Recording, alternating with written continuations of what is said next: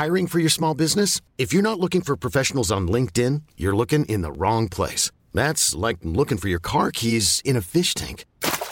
LinkedIn helps you hire professionals you can't find anywhere else, even those who aren't actively searching for a new job but might be open to the perfect role. In a given month, over 70% of LinkedIn users don't even visit other leading job sites. So start looking in the right place. With LinkedIn, you can hire professionals like a professional. Post your free job on linkedin.com slash achieve today.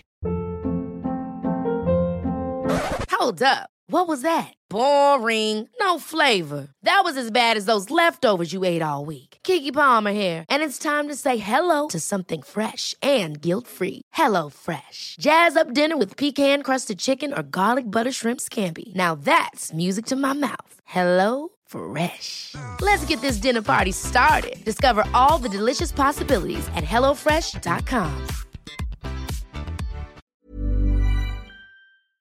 We don't always swear, but when we do, it's on podcasts. Please listen responsibly.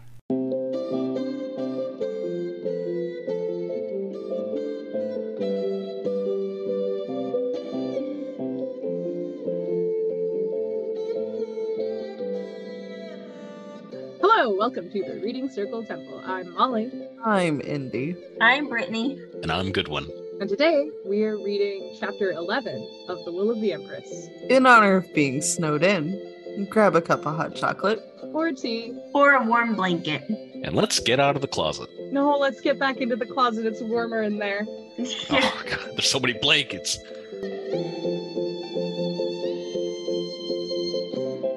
Chapter 11 opens with Berenene furious about the kidnap attempt from the previous chapter. She is even more curious about Sandry's new secretary. Ladyhammer warns Berenene she might cause the circle to reforge, but the Empress blows her off. Berenene then surprises Sandry because she's moved her entire court to Slabali's palace, only 20 miles away. And I think I mispronounced that, but I don't really care. Gudruny and her children are worried about what Berenene can do to them. And her children are worried about what Berenene can do to them, as is Zhegorz, though for different reasons. All the circle kids pay their respects to the Empress, though Sandry is more than a little annoyed that she now kneels, needs to deal with all of the noble frippery again. She spends some time with Shan, who explains that he's not trying to court her because the Empress doesn't want him to. Rizu informs Daja that Shan and Kanail have been battling over the position of Berenene's lover. And Berenene invites our heroes on a hunting trip. Once they make it clear that they don't do hunting, the hunting trip gets changed to a picnic in the ruins of an old fortress. Nothing can go wrong in the ruins of an old fortress.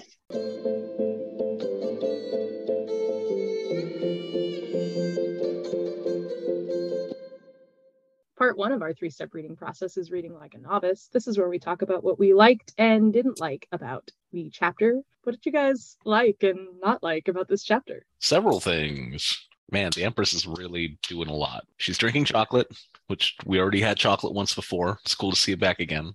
Uh, is this the second or third time we've seen chocolate? I know it's at least the second. I think the first one was just a comparison to Daja's skin in like the first book. But it was definitely referencing like the drink. But yeah, yeah, it said that Right. her skin was the color of the new the new drink chocolate. But like an actual drink in, I, I think this is the second time. Yeah, which is very cool. Berenene is uh, incredibly well informed. I was very surprised that she knew so much about Zhegorz, considering uh, everything that fucking ha- happened in Kugisko with the fucking hospital burning down and records love- being lost and him escaping. Like, I love that the way the information about the hospital burning down is delivered in this book makes it sound like a conspiracy, like nobody knows anything about him. And the hospital he was in, we could get information, but no, it burned down. Like there was some like big secret conspiracy to cover up who he is, Mhm. which is not at all the case. Nope, he just happened to be there when it burned down. I guess I'm more impressed with how she got all that info. I, I we don't know how, but like she's very well informed. She has spies everywhere. hmm Uh, Sounds like she's been having them watch since Sandry moved in with them at Discipline. They've been watched constantly since they were Yeah. 10. Yeah, and like not just Sandra, everybody. It's kind of Yeah. kind of nuts. Yeah. That is Because she's like, oh, she's Sandra's really close with these other three. Let's make sure we watch them just in case they continue to be close It growing up. absolutely likely. Playing the long game here. Mm-hmm. I was kind of surprised that she seemed so uninterested in Tris Right? when like her mage told her exactly what like how she had like essentially made brand new super durable infrastructure for free in like one day and she's just like i don't care about that you you go take care of that how could you not see the value in that i get that she's not the main person that she's after but kind of seems like you'd want that on your side the the empress of a kingdom Yeah. I don't know. She seems to me kind of like she has designs to keep all of them there. I guess she mostly has designs to keep Sandry there, but if she can keep the rest, that might help her keep Sandry. But I know in the in the chapter where she's like going through the dossiers, it's like ah, these are all like powerful mages who would be convenient to have, and I think it's possible that she's just kind of trusting like Ishabal knows more about magic and all this stuff, and she's kind of just ah, whatever, whatever will keep her here. I don't really care. Yeah, yeah. I mean, we, we can tell that Sandry's her main target, but I, I don't know if she knows the full extent of Trista's powers. Also, but since we know, we know how valuable she could be to to a, a whole kingdom. It's right in front of her face. But the way that it was described that she traveled to Dan Cruin, twenty minutes away from Sandry, to continue her siege on her. That was a very interesting way of describing what she's doing, trying to keep her there with royal crap she's doing. They said the name of the book uh, Multiple times in this chapter. as unbreakable as the will of the Empress. The thought of Briar with a mustache would make me weep too. I can understand why Zhegorz was so upset. Okay, so I have to say this like officially on air. Tortala Knights, who we interviewed a couple times, when they read Tamora Pierce's Tortall books, they mentioned how frequently adult men have mustaches, including in one of the series, there's a whole bunch of kids who you meet when they're like 12. And then at the end of the series, they're adults and they all have mustaches. So Tammy maybe just has a thing for mustaches. And it sounds like it. She likes a man with a mustache. I think maybe Tamora Pierce is in that Tom Selleck 70s mustache era. So Well, I mean, Niko has a mustache. Briar should just get himself a caterpillar that he can wear like a mustache. Does Frosty have go. a mustache? I know No. he has a beard, doesn't he? I don't know I if don't he has think a he's mustache. got a mustache. Yeah, I think Tamora Pierce, fan of the Tom Selleck mustache, confirmed. I like that Baronine was very chill about Sandry possibly liking girls. She was like, "We know, we know Tamora Pierce. We know she's very cool about that sort of stuff. So it's it's cool to see it written out and not just implied." I feel like maybe with these newer books, her publish they were getting more lax about that kind of thing. hmm Um, because when she started writing it, it was early '90s, right? So, ooh, no, that's a subject we don't talk about. And in this book, it's early 2000s, so it's becoming more socially acceptable. And my last one, when Rizu chuckles and Daja gets goosebumps on her arm, so she's like, "Am I coming down with some sort of sickness?" Yes, Dasha, it's called having a crush on someone. hmm I wrote down love sick. I don't, you know, it's not love, Mm. but but you know, I like she- love she- stick. she's definitely feeling something. That's for sure. Uh, so I'll go. My first one is when Berenene's looking at all her reports and she's disappointed that she has a lack of information about the new secretary. She thinks that Sandra must have chosen Zhegorz just to infuriate her, which is hilarious. Which cracks me up that she's just like, yeah, you did it on fucking purpose. Eh, but no, nope.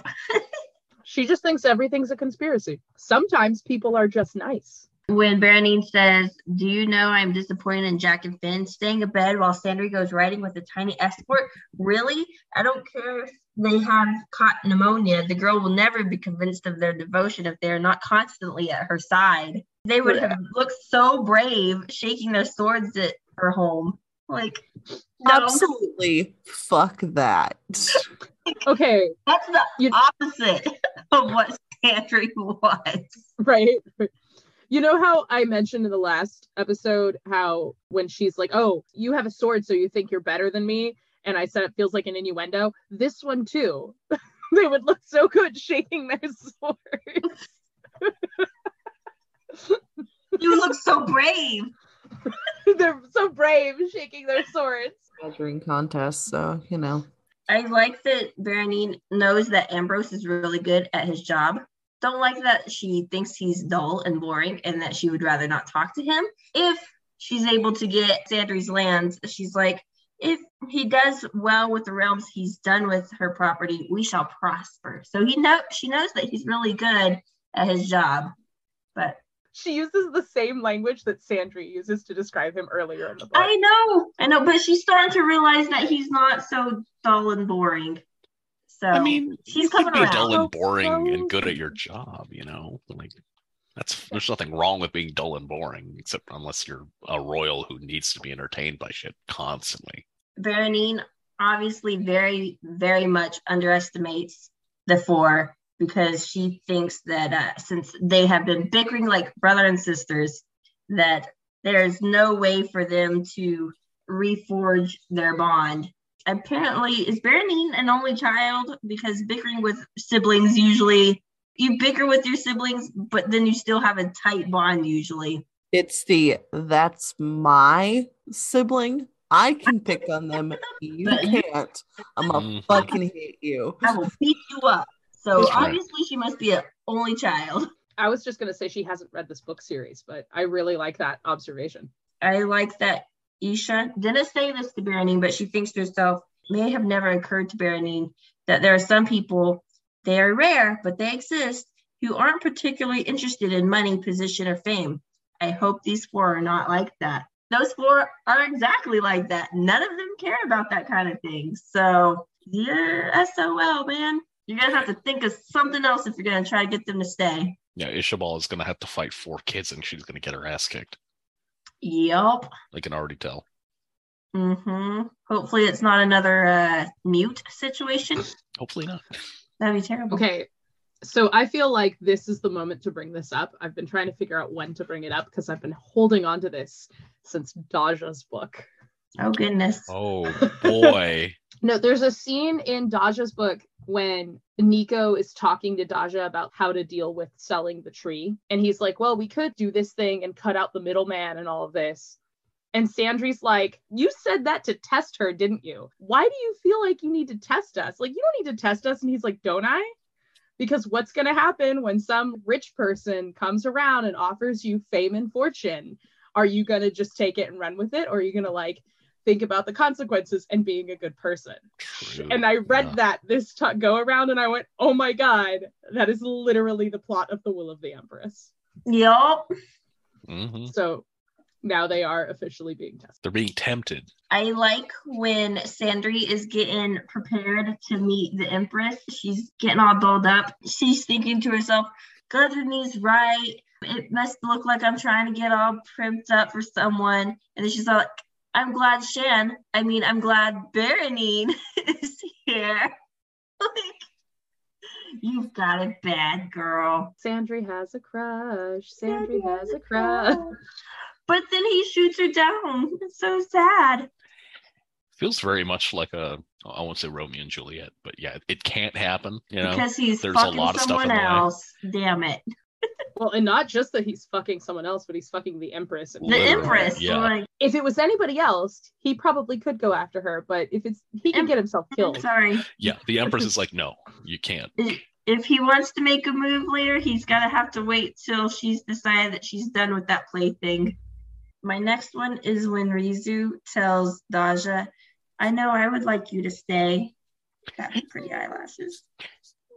That's right, Daja's yeah. heart starts thudding. I I don't know what's going on. I think I'm getting sick. This pretty girl tells me that she wants me to stay, and I'm getting all flustered. I don't know. I think I'm sick.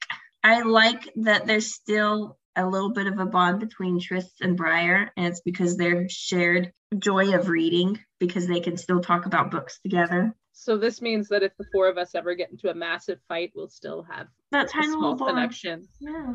Book. We could talk about book. when Tris thinks, too bad I can't hide in a wardrobe like Zhegorz. Mood. There's a lot of times that I want to just go hide in a in a closet. Like I'm I don't want to deal with anything today. Just go hide in a closet. I like when Briar goes to get his clothes out of the wardrobe. The Zhegorz are just sitting there basically, and Briar doesn't even really notice. He's just like, "Oh, guy in my closet, whatever, that's fine." Digs through clothes. Well, what's new? Like, Zagor's in my closet. It's more likely than you think. No, It's like whatever, it's fine. I like the fact that afterward he like moves his clothes over to the other side because he doesn't want Zhegorz to wrinkle them.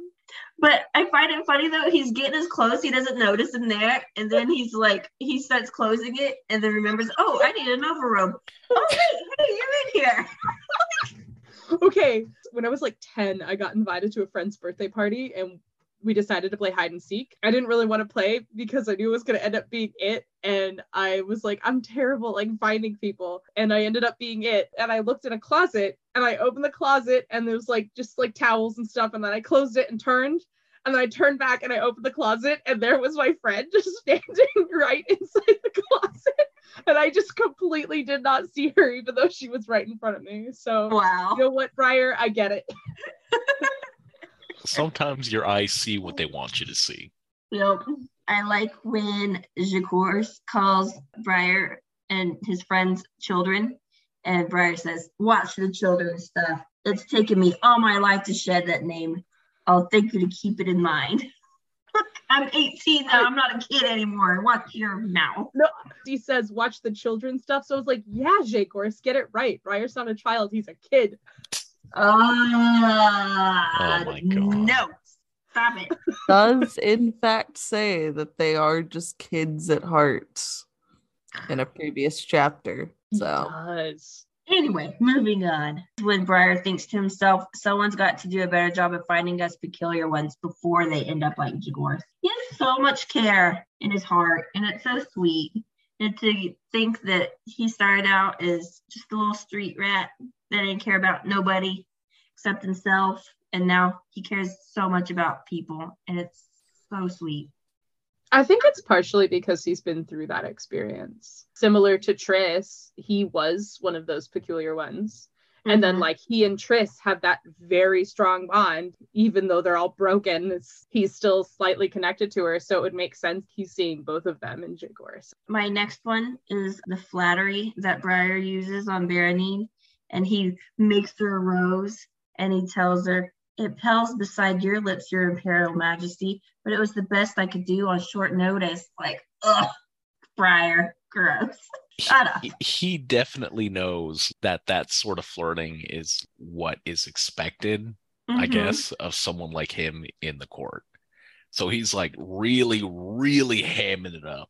Oh, yeah, because his next one is like, Katie has stolen my arm, perhaps, or maybe my breath, but my heart could only belong to you, great lady.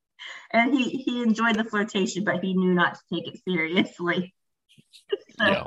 And Baronine, flattery. yeah, Baronine, I guess it's just how, how they talk in court. I, I I don't know. He's a lot better at the flattery than Finn and Jack are. A hundred percent. Oh, though. for sure. For sure. So much better at it. Of course, if he tried to flatter some girl who had the same temperament as Sandry, she would still slap him across the face. Oh yeah, for sure. I like when Shan goes on a walk and he runs into Sandry and he's like, I was just going for a walk. You're the one who looks like you could use some privacy or perhaps enjoy murdering someone. like, yeah. Actually, I have a dislike that Shan is Baronine's lover. I didn't like that. Like, no. Sandry had a crush and it was cute and now it's crushed. when Baronine is talking about what happened to the would-be kidnappers, she turns to Ladyhammer and she's like, I do not want that to happen to me. And so I wrote foreshadowing. Sandry's gonna make her naked. Her mage sounded very confident that she could stop the little magic that Sandry was using, apparently, for Stitch Witch stuff. I don't think it's going to be enough. No. So, so that makes me Especially since all four of them are gonna reforge their bond. They're gonna be stronger than ever. It's gonna be amazing. I thought it was really interesting that Baronine said something about like Ambrose had thwarted her by not telling Sandry about all the tax shit that was going on. I guess I wonder if it was maybe him like also kind of trying to protect Sandry from Baronine in a way. Gudruny and Sandry are talking about the Empress and how she like just thinks that like oh any woman should be able to escape because I did. And I think we talked about this a little bit in a previous episode, but Gudruny is basically like I think she probably had more opportunities to escape than I did. Definitely made it easier on her. Yeah, because nobody's gonna want to treat the Empress that badly. Yeah. Because if she does escape, You're fucked. well, they were fucked anyway, because they did get killed anyway. So it should have probably been a little meaner so they would have lived. I think they also talked about like even if he marries her and he becomes emperor, she still has a shit ton of power. When Chime comes to Sandry and wants to go to the party with her, Sandry tells her no screeching, and I thought of my cat. But the whole bit where like Chime sits on her shoulder and like wraps her tail around Sandry's neck, and then she like comes out all elegant. I was like, I want this scene as a movie. Like, Yes. it's very cinematic and it looks really cool. Is there a better Dragon on your shoulder. Yeah. I can't Wrapped do a around your neck. and yeah like like she's wearing chime as the most elegant most unique ever piece of jewelry that's fantastic and chime is probably loving every minute of it And she's uh this is for me. Yeah, they're looking at Yeah. Chime. The, the whole party's for Chime. Sandra's just carrying her. when rizu is trying to convince daja to stay she's like difficult people need people who are not difficult and i felt like that applied to daja to her siblings so this is why daja is part of the gang because Briar and Tris and sandry are all difficult Yes. How many times in a day can one curtsy or bow without tripping over their own feet? Tris thinking about going to Lightsbridge. She thinks nobody shrinks from the village healer. Tris, you're not going to be just the village healer. I don't think you have it in you. It would bore you to tears. That and she would I don't see her just sitting on the side like, oh, something bad's happening that only you could fix, but I'm just gonna sit here because I don't want people looking at me like I'm weird. So I, I don't just see her sitting on the sidelines letting things happen around her when she could fix things. So I'm pretty sure we've talked a little bit somewhere before about how the unwritten book 12 is supposed to be Tris's adventures at Lightsbridge. Not only do I hope that that book gets written, but I hope that it's all about Tris accepting herself, I guess. yeah. literally my next thing is also about Tris. You talked about how she uh she just she's not going to let things just sit. Like she's going to help where she can. And so when she goes to get Briar after he leaves, she renews the cold spells on the cellar. hmm That's something that's easy for her to do because she can do it like in private, which is what she'd rather do. But like if you're going to do those things without even like questioning it, I mean, just like in the town where she fixed the walls, she was trying to do that in quiet too. No, she can't just sit by. She's because she didn't even ask Sandra about doing all that, and she just sits Right. down and starts working on stuff. Like, oh, this is needs done. I'm gonna go ahead and work on it. She's not capable of just sitting quietly by. I also like that Briar is kind of doing the same thing because he's down there like renewing all of their like herbs and medicines and stuff. hmm And then she also takes the time to label them since he dashes out. Yep. Goodwin mentioned earlier that Baronine is chill with the possibility that Sandry's just into women and not men. I also felt like Briar's response of like, eh, I mean, no pretty face is going to keep her here. Some plants will grow where they will. Tammy said that Sandry's ace, and I felt like that was a nice reference to that. Mhm. I also like that he describes himself as, quote, just a scruffy gardener with dirt under his fingernails. And in his ears. He's so smart and also humble, but also very smart. To downplay him saying Sandra's not going to stay here because of that. Shan, when he's talking to Sandry and she's complaining about like all the guys wanting to marry her and all this, he tells her, if you marry one of them, they'll leave you alone afterward. And it's just like that seems like the worst way to get someone to leave you to alone. leave you alone, yeah. Like, and the oh. worst oh, reason to marry someone. You'll leave me alone if I marry you, right? Okay. We're married. Like- Go away. I like all the political talk about how Landreg is the last big holdout and Baronine's like really sunk her claws into all of the other properties. And this is like pretty much the only place where she doesn't have like someone who's completely under her thumb. Keep trying. And I also like the the way Shan talks about the Empress and how he's I've been her lover for two months or whatever, and and we get this whole thing where she's she kind of like takes whoever she wants and she oh no you're out this person's in and then next week it'll be reversed. Sandra's like well why do you put up with it? And he says something about because you know maybe she'll actually deign to marry one of us. I don't know. It just seems very like very politically smart for her to like play around So she way. doesn't fall in love with any of them. Move on to the next one. I don't want to catch feelings. And also, I feel like it gives her a way to control them all. They're all Yeah. hopeful that they'll be in her favor and maybe be the one. And so she can kind of get them to do whatever she wants. That's also the case why nobody knows who the father of her children are. Yep. Right. It's because she does this shit. So My question is though, she was pretty chill about Sandra possibly being into women, but if she was into women, how would she be able to? She wants her to get married to a man so the man can get the property. So if she marries a woman in this country, would she still be able to get part of the land? well she'd be there, That's which is ultimately what she wants, is her to be stuck there. That's true. So But Sandra still wouldn't follow what she wants. Oh, so she hell still no. wouldn't have the property. That's why Ah. she wants her to get married so bad, so the man has the property. absolutely. So if she was into women, it, she still wouldn't get her way. I think if she marries, if she married the right woman, then yeah. Like whoever Sandry marries needs to be somebody who Baronine has control over. But what, what I'm saying, in this land, does the woman get part of the land if she marries a woman? It's only men that get the land, right? Well, I mean, women inherit, so it makes sense that if Sandry married the, a, a woman, then the woman The would woman would also get some land too. And I think part of the concept is like, oh, you're going to marry this person and then your spouse is going to take over the land and then you're going to come live here. And so if if she can get Sandry to marry a woman that will do that, I think it would work. Mm, Because makes just like. Ambrose is taking care of the land, has been taking care of the land, it's, oh, we're going to put your spouse in that position. Mhm, And then Sandry is expected to be one of her like ladies in waiting. gross. Yeah, right. Uh, because Shan also tells Sandry like, oh well, she likes you, so she'll and when she likes you, she makes you one of her attendants. And I was like, nah, I think I'll be prosy like Ambrose. Yeah. So when Shan says friendship is better than courtship, it reminded me of the poem Love and Friendship by Emily Bronte. Love is like the wild rose briar, friendship like the holly tree. The holly is dark when the rose briar blooms, but which will bloom most constantly? The wild rose briar is sweet in spring, its summer blossoms scent the air. Yet wait till winter comes again, and who will call the wild briar fair? Then scorn the silly rose wreath now, and deck thee with the holly's sheen, that when December blights thy brow, he still may leave thy garland green. It's a good. Apparently, if you want Shan's job, you have to pay for the job. You have to pay, so she's a hooker.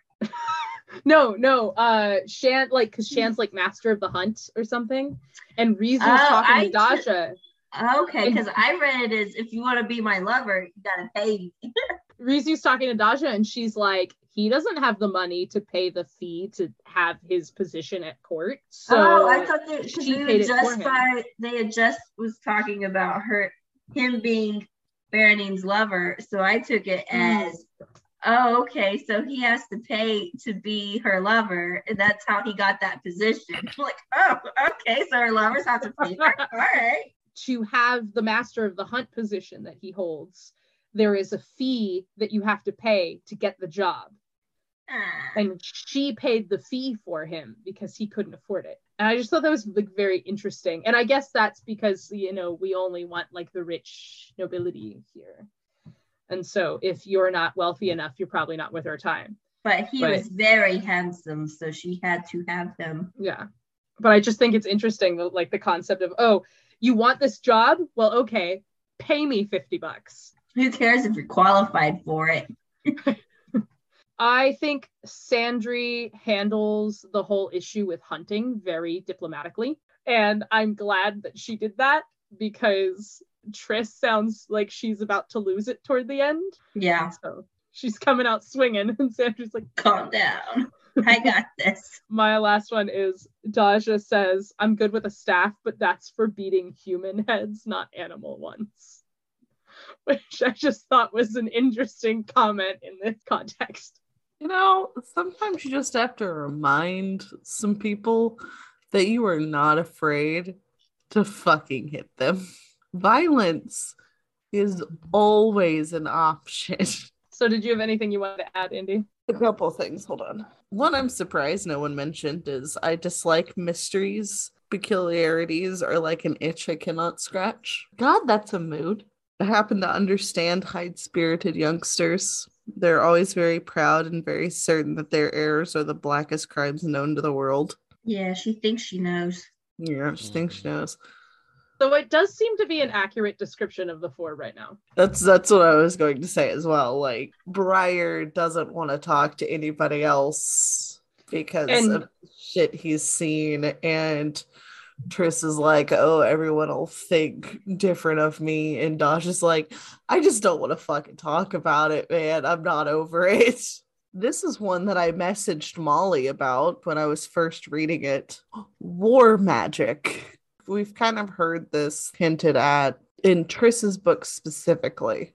Mm-hmm. There was talk of war magic. The fact that it's brought up as if Tris got into this business, well, she'd make more money than she could shake a stick at. But Tris isn't into hurting people. Especially not after Tris's Triss's book. So Absolutely not. Tris talking about the finest cobweb of a bond. I just those two never really lost it in comparison to everybody else. There's a reason why I love Triss and Briar so fucking much. They are the best siblings. You've shed half a dozen names, but there's one you'll never lose, and that's friend. Oh, My heart. My heart. You're a vexatious youth and an honest one. You may leave you may leave to bring me some fresh berries from the food table. you have a point. I hate you for it, but you have a point. Now go get me food. Fr- frankly, it sounds like they're already in a relationship. I mean, yeah. uh Shan stealing the uh the oh, the mint leaf out of her hand. I forgot about that. That was Yeah. cute. that is cute. Yeah, I want to be friends with you, but I'm gonna flirt with you still. Yeah. Maybe he just had stanky breath. I don't know. Maybe. I do I do like him being like I like my guts where they are.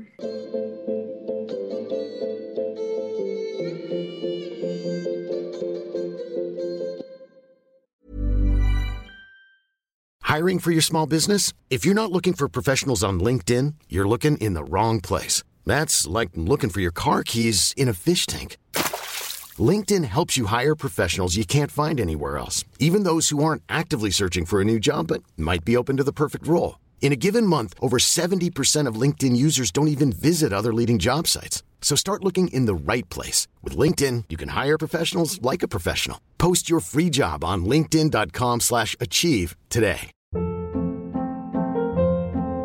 Hold up. What was that? Boring. No flavor. That was as bad as those leftovers you ate all week. Keke Palmer here, and it's time to say hello to something fresh and guilt-free. Hello Fresh. Jazz up dinner with pecan-crusted chicken or garlic butter shrimp scampi. Now that's music to my mouth. Hello Fresh. Let's get this dinner party started. Discover all the delicious possibilities at hellofresh.com. If you're looking for plump lips that last, you need to know about Juvederm lip fillers. With Juvederm Volbella XC and Juvederm Ultra XC, your lip look, whether it's subtle or bold, can last up to one full year with optimal treatment and no additional maintenance. Find a licensed specialist and see if it's right for you at juvederm.com today. That's J U V E D E R M.com. Add fullness to lips in adults over 21 with Juvederm Volbella XC or Juvederm Ultra XC. Do not use if you have severe allergies or a history of severe allergic reactions, or if you're you're allergic to lidocaine or the proteins used in Juvederm. Tell your doctor if you have a history of scarring or taking medicines that decrease the body's immune response or that can prolong bleeding. Common side effects include injection site redness, swelling, pain, tenderness, firmness, lumps, bumps, bruising, discoloration, or itching. As with all fillers, there's a rare risk of unintentional injection into a blood vessel, which can cause vision abnormalities, blindness, stroke, temporary scabs, or scarring. For full important safety information, visit juvederm.com.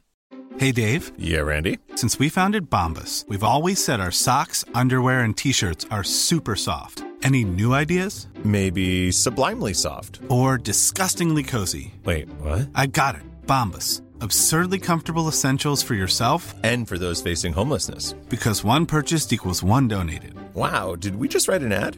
Yes. Bombas. Big comfort for everyone. Go to bombas.com slash ACAST and use code ACAST for 20% off your first purchase. Part two of our three step reading process is reading like a dedicate. This is where we look for a theme or a message in the chapter. What theme or message did you find? Too bad I can't hide in the wardrobe. Listen, I I read it and I I didn't find one. I didn't find one. I oh. had a tough time actually like getting a I out of this. I wrote love. And more specifically, What? I wrote like like crushing love because it's not like really strong love, but it's like Sandry's crushing on Shan, and then Shan's talking about all the like lovers passing with the Empress, and then we get that from Rizu as well. Briar's flirting with the Empress. Daja is falling madly in love with Rizu. There's just little hearts flying through the air. I was going to say specifically the line majors are supposed to take such things in stride because there is a lot of Sandry is playing nice and like Mhm. well honestly all of the kids are playing nice.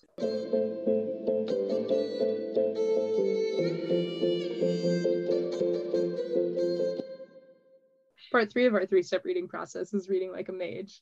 This is where we use the text to craft magic in our own lives. What magic were you able to craft out of this chapter? So what I pulled out of this chapter, I guess, is don't assume you know everything. Berenene seems awfully confident about what's going to go down with the kids. I haven't read all the book, but I'm pretty sure that's not what's going to happen.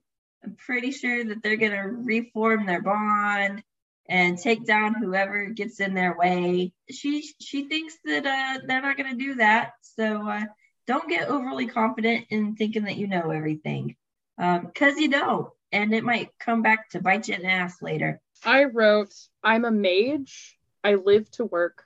I love my work. I don't feel like this is really me, like observing something that I want to change about myself, but it just really hit home because I am a storyteller and I have always been a storyteller. I would not never be comfortable in a place where I couldn't tell stories. Indy's the one who's always saying everyone has magic. I think that stands for whatever your magic is. It is something that is so like deeply a part of you that you need it there. Like Goodwin and cooking. Absolutely.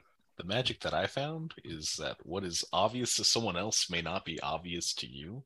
What Briar tells Zhegorz, hey, dude, if you're so fucked up about getting tortured and killed and stuff here in Namorn because you overheard some stuff, why don't you just leave? Obviously, Zhegorz has had some mental issues caused from not only, you know, potentially becoming mad from visions, but also the magical help he was given to try to fix it. But it's if having trouble in the country and just go. Like it's not always that simple, but what might seem very simple to someone else, like you're you're so involved it right in your face that you don't have the same point of view that someone else might. I feel that it's personally important to always try to get points of view from other people even if you know you've been working on something for weeks and stuff and you feel like you're the only one that knows what's gone into it and what you know a certain thing has to go a certain way in this someone else that's outside of the issue and having a different point of view of it can give you a solution that uh would save you a lot of time potentially.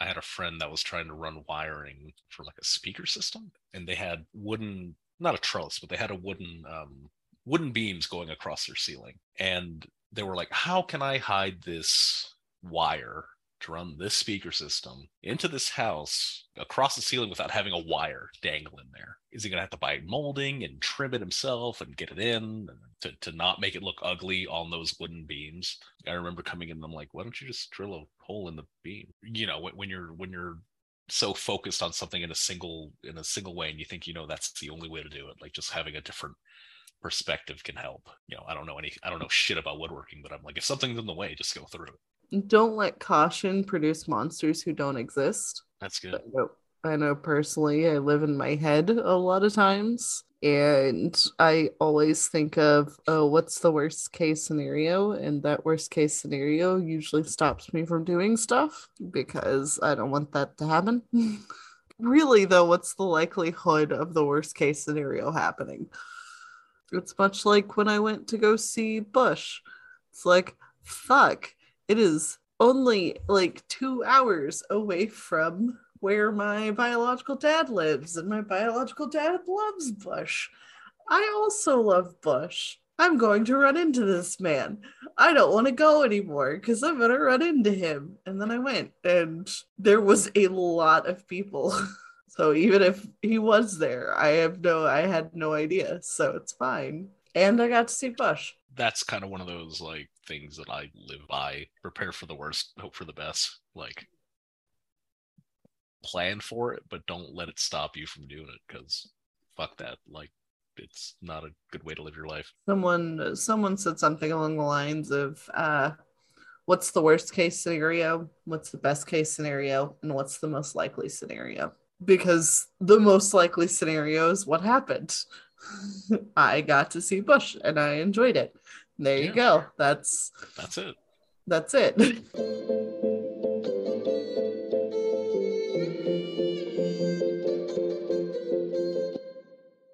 We like to end our episodes with an excerpt from the following chapter, so this is an excerpt from chapter 12 of The Will of the Empress. You mages are all cowards. If you have to take on a real man, you can only do it with your stinking magic.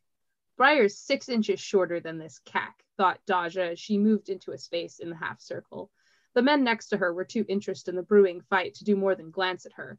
But they're muscled about the same, Daja thought as she continued to measure Briar against Ulfion. He may be a warrior sort. That scar on his cheek isn't some lady's kiss.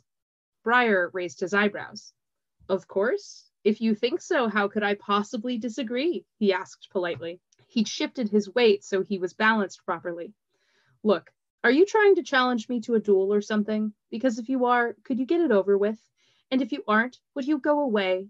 There's blight in that patch of speedwell over there, and I'd like to get rid of it before Her Imperial Majesty sees it and gets upset. Duel, snapped Ulfion, with you, gutter snipe. Stinking cack, thought Daja in disgust. Ulfion continued, I'd no more duel with a peasant like you than I'd duel with dog dung on my boot. Duels are for noblemen. I'll just have my lackeys whip you, and if you go whining to her imperial majesty about it, you won't live to make it to the border. The men who watched laughed. Daja wrinkled her nose in disgust. Civilized Namornese my eye, she thought with disdain. They treat their women like property and outsiders like idiots. They deserve a lesson or two. She leaned on her staff with a smile and waited.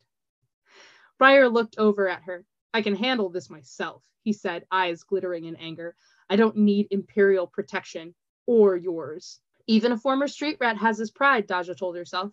To Briar, she said, I'm just here to take wagers if he'll actually deign to trade blows with you. She looked at the other noblemen. I'll bet gold that my friend hurts this cack if it comes to a fist fight. You'll lose your money. We don't wager with traitor mage spawn, said one of the nobles. The two closest to her kept their mouths shut as the others laughed. My neighbors fear my magic, not my staff. But it's still rather sweet of them to be scared, Daja thought. Aloud, she said, Oh, too bad. Because I'm giving five to one odds on a fist fight between my friend and yours. You know traders don't wager money they don't have. She looked at Ulfion and sighed. I forgot. You won't fight with a commoner, even barehanded.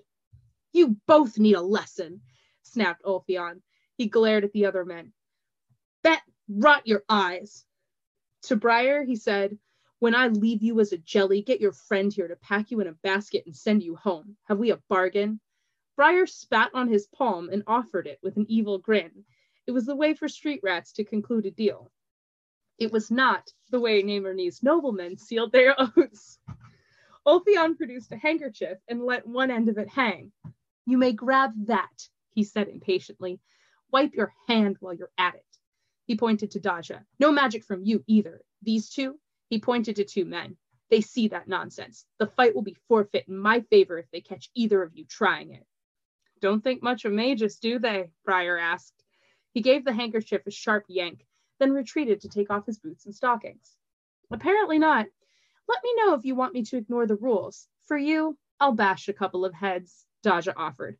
Ulfion sat on a rock to take off his own boots and stockings. You are always the most commonsensical of my sisters, Briar said with a grunt as he worked a boot free. If they kill me, just break their knees. They're not worth a death sentence. His second boot was off. Next, he began to remove his knives, starting with the two he reached through the pockets of his breeches and ending with the flat one that lay just below the nape of his neck under his shirt. There were eight in the pile when he finished, not including the pair he'd left in his boots. The nobles stared at the blades in shock. Briar continued, Though, if you smack him on the head, the skull will cave in because there's nothing to hold him up. And then you can sell him to Her Imperial Majesty as planters. Holy I- shit. He's about to get his ass kicked.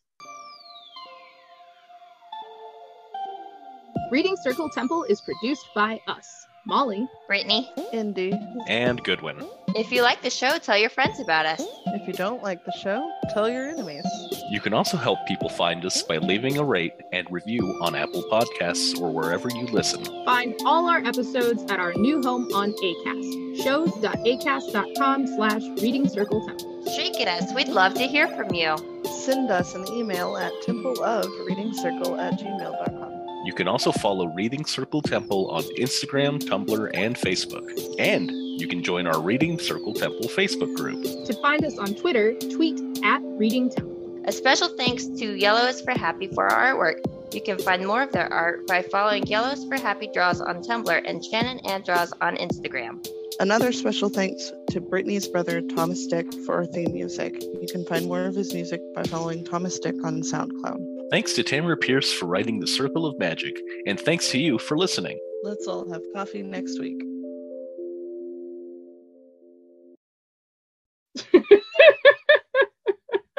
But it fits because it's just like, oh yeah, they need to like they're they're manly men and they need They're to have manly their men, penis off. That's It's- what that's it for Sandry. Just like goodness. Are you okay, Goodwin? if you're if you're saying anything, we can't hear you. I like dick measuring contest a lot better than Wiener Off. I don't think I've ever heard Wiener Off. Beautiful. Well, if they're taking their sword, are they just jerking off? Essentially. At one another. I I I'm not gonna go down the the, the rabbit hole my brain is uh because I mean, it, It would be appropriate. Sandry took all of their clothing, so what else are they gonna wave around? That's true. That's true. They're waving for the Hold on. wieners at the wrong person, that's all I'm gonna say. Even when we're on a budget, we still deserve nice things. Quince is a place to scoop up stunning high-end goods for 50 to 80% less than similar brands.